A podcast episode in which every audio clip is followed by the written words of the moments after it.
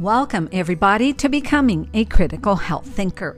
You're listening to episode 13 An Introduction to Simple Health. I'm making my way through the three concepts that assisted me in reclaiming my health from two grim diagnoses, one of which was breast cancer stage 2 with a rapid dividing cell, and the philosophy of health, the attitude of health, and the strategy of health saved my life. Hi, I'm Becky Campos, and I've already introduced the first concept, the philosophy of health, in previous episodes. And I'm continuing to introduce the second concept that assisted me in getting well the attitude of health. The attitude of health encompasses many subjects that affect our journey to reclaiming our health and the work of prevention in one way or another. In my journey to reclaiming my health, I was looking for answers to some of my most basic questions about my health, or in my case, my lack of health. The question on my mind most often was what is health?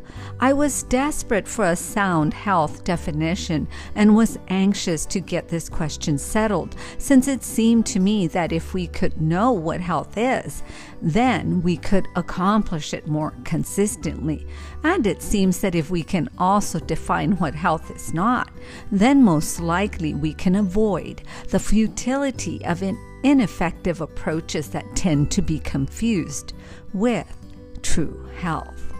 It had been three years since I had reclaimed my health, and I had looked far and wide for a sound and memorable definition I could pass on to others, but hadn't found one to my satisfaction in any of the resources I was studying. I finally turned to an old Webster's dictionary sitting on my desk, and there I found a perfect, clear, concise, and accurate description of health clear distinctions between what health is and what health is not. Safeguard your attitude of health from the frustration of not knowing whether you are on the right path or not. But no worries, in this podcast, I want to introduce you to Webster's definition of health, and I believe it will make all the difference in the world in your journey to becoming a critical health thinker. In my journey to reclaiming my health, I also discovered that health is simple and it is sickness and disease that is complicated. I experienced so much suffering before I came to this simple truth. While 18 years ago, I was in the worst shape of my life, and everything that could be wrong with me was wrong with me. My health crisis really began in July of 1989 when I was exposed to a foodborne illness while traveling through Europe. Diagnosing foodborne viruses and illnesses 31 years ago was rare and difficult for the medical community to detect primary test returned negative for any concern. My health crisis was complicated since my husband John was serving in the United States Air Force at the time, and we were stationed in the United Kingdom, England, and could not return stateside in pursuit of a diagnosis. Medical testing continued to return negative for any real concern, in spite of the compounding symptoms I was experiencing daily. Severe headaches, joint pain, muscle pain, blurred vision, electrical like sensations, flu symptoms, facial pain, depression, and fatigue assaulted me daily. It took 16 months before I was given a consult to an internal medicine doctor who made the connection between my travels and my symptoms. He couldn't diagnose me with 100% surety, but recommended he name my condition chronic fatigue syndrome. He told me that I had gone through the worst part of it, and now he wanted to help me maneuver through the system.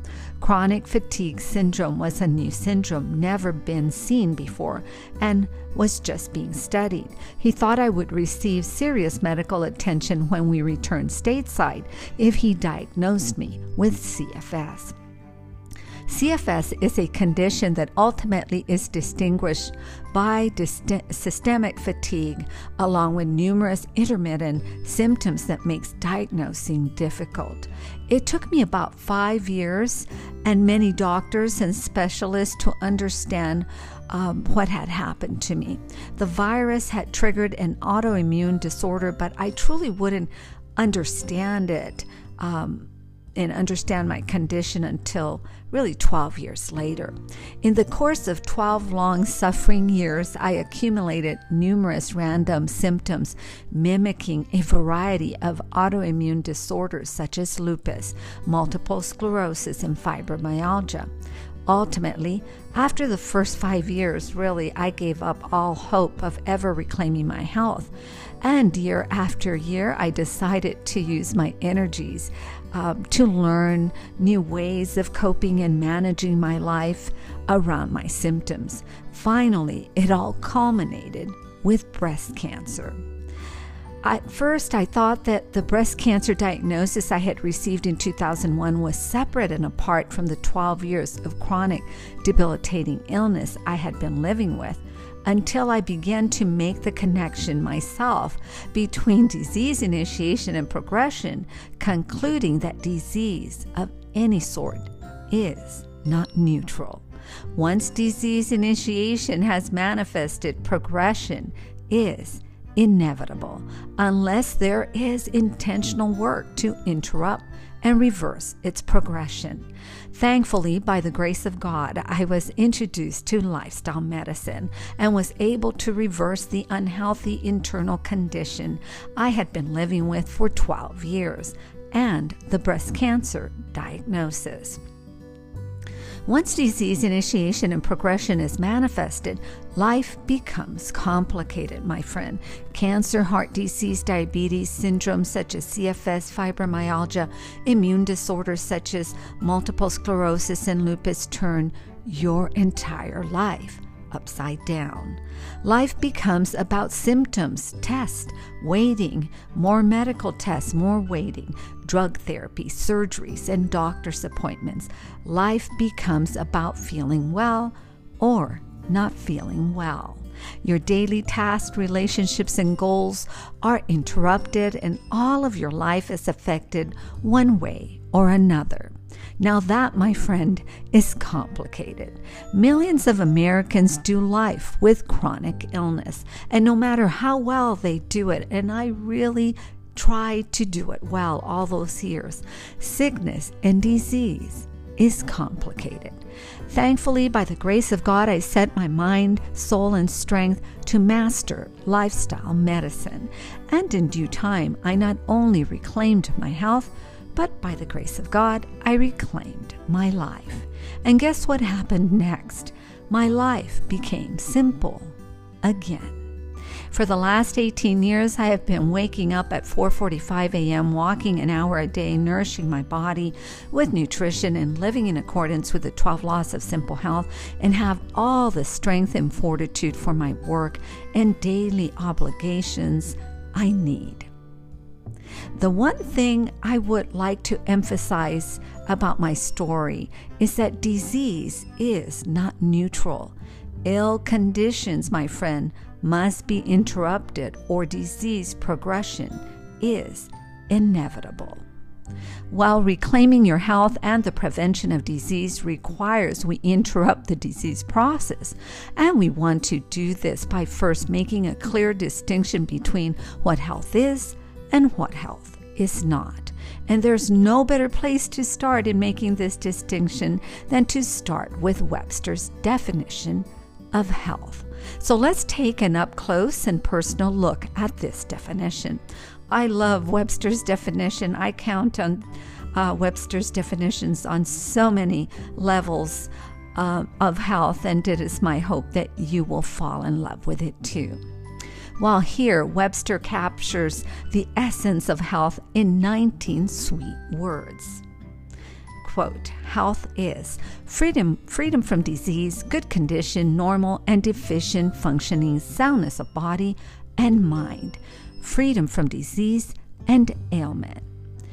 Unquote. There are five parts to this definition that I'd like to comment on. First, freedom from disease. Second, good condition. Third, normal. Fourth, efficient and functioning. And fifth, soundness of body and mind. First, notice that Webster sets the goal of health immediately in the first three words freedom from disease.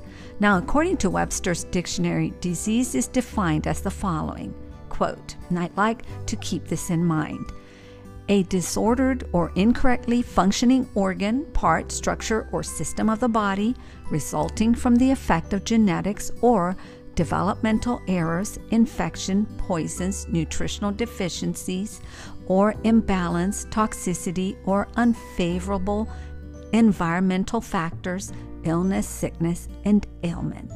Unquote. Why I like to say that freedom from disease is ultimately the same as the work of prevention. The work of prevention is to prevent disorder, incorrectly functioning organs, parts, structure, or system of the body, infection, poisons, nutritional deficiency or imbalances, toxicity, or unfavorable environmental factors, illness, and sickness. That, my friend, is a good thing. Well, another good thing to take note of here is that freedom from disease does not mean you will never experience a breach of health. However, what it does mean is that you have the means of prevention available to you. And if you should experience a breach of health of some kind, you will be in a position of strength, my friend, rather than in a position of weakness. And you will be well fortified and able to reclaim your health and interrupt disease progression. One of the most natural examples of prevention and freedom from disease that I like to cite here are the studies done on basic dental hygiene and prevention of periodontal disease, which are any various mixed bacterial infections that affect the soft tissues and bones supporting the teeth. Well, I like to cite, according to the American Dental Hygienists Association, the following quote it's really good and I like it. Research has identified periodontal or gum disease as a risk factor for heart and lung disease, diabetes, premature low birth weight babies, and uh, low birth weight babies, and a number of other conditions. The 2000 Surgeon General's report, Oral Health in America, has called attention to this connection and states that if left untreated, poor oral health is a silent X factor promoting the onset of life threatening diseases, which are responsible for the deaths of millions of Americans each year. Unquote. Oh, wow, right? That is an amazing uh, quote from the American Dental Hygienist Association.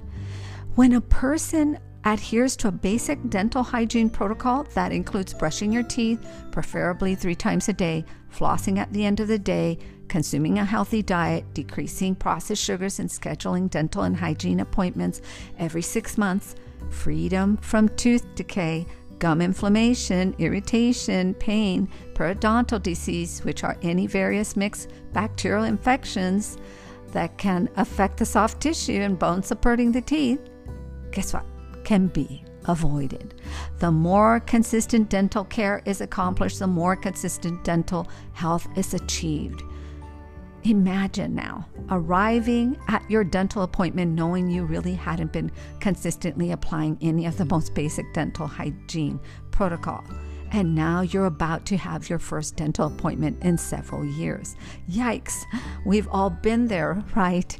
Most likely expecting freedom from tooth decay or any other dental disease initiation will be undeserved. But consistently living in accordance with the basics of dental care will reward us with a state of prevention and strength. To the extent that we master our dental protocol is the extent we will experience the benefits of freedom from tooth decay and periodontal disease. Of course, disease may occur even when we practice diligence, but truly, the more attention you pay to your dental care, the more likely you will avoid great complications. of this kind, and especially at, in your elder years. In addition, good dental and oral care is critical in the prevention of major diseases, as I just quoted. While good dental care and hygiene is one of the clearest ways to demonstrate the cause and effect of lifestyle medicine and its benefits.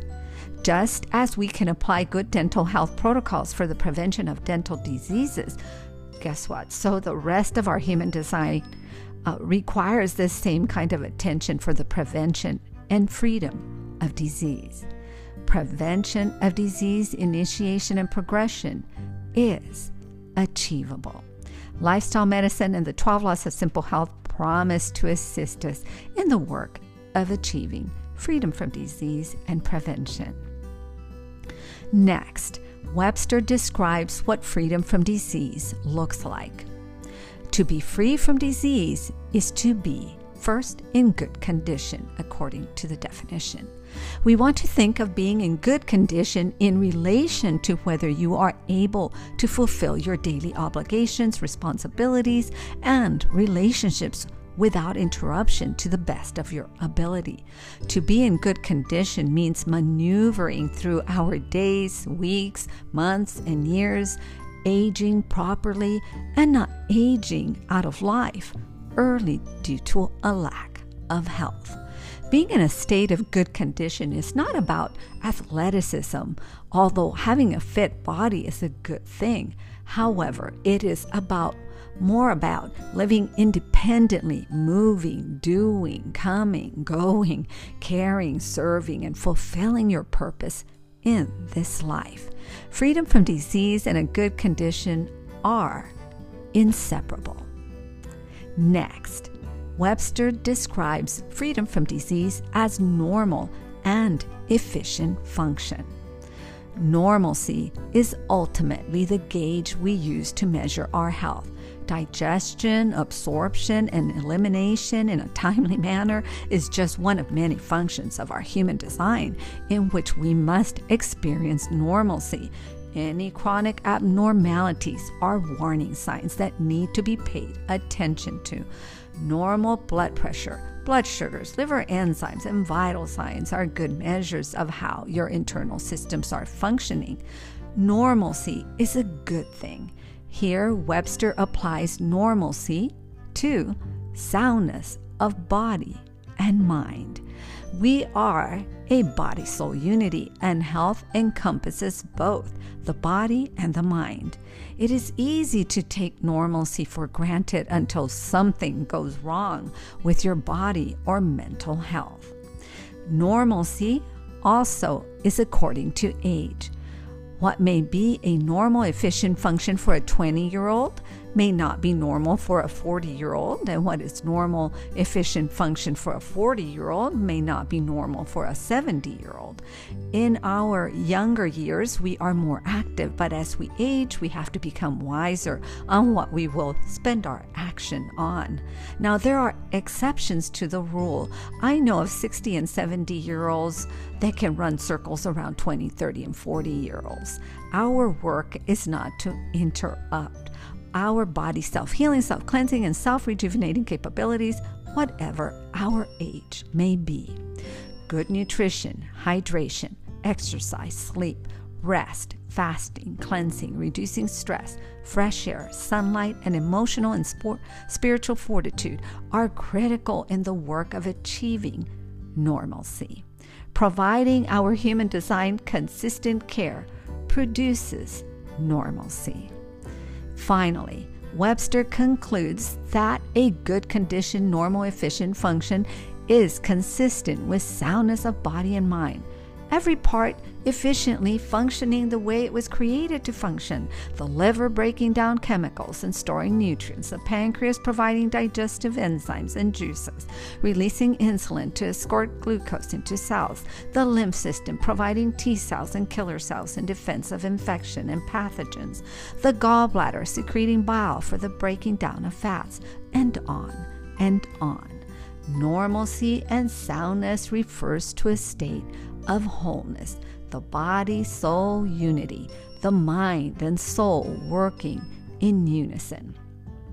It's a state we take for granted when they are both in sync. It's quite fascinating how we don't even seem to notice this unity. It is majestic.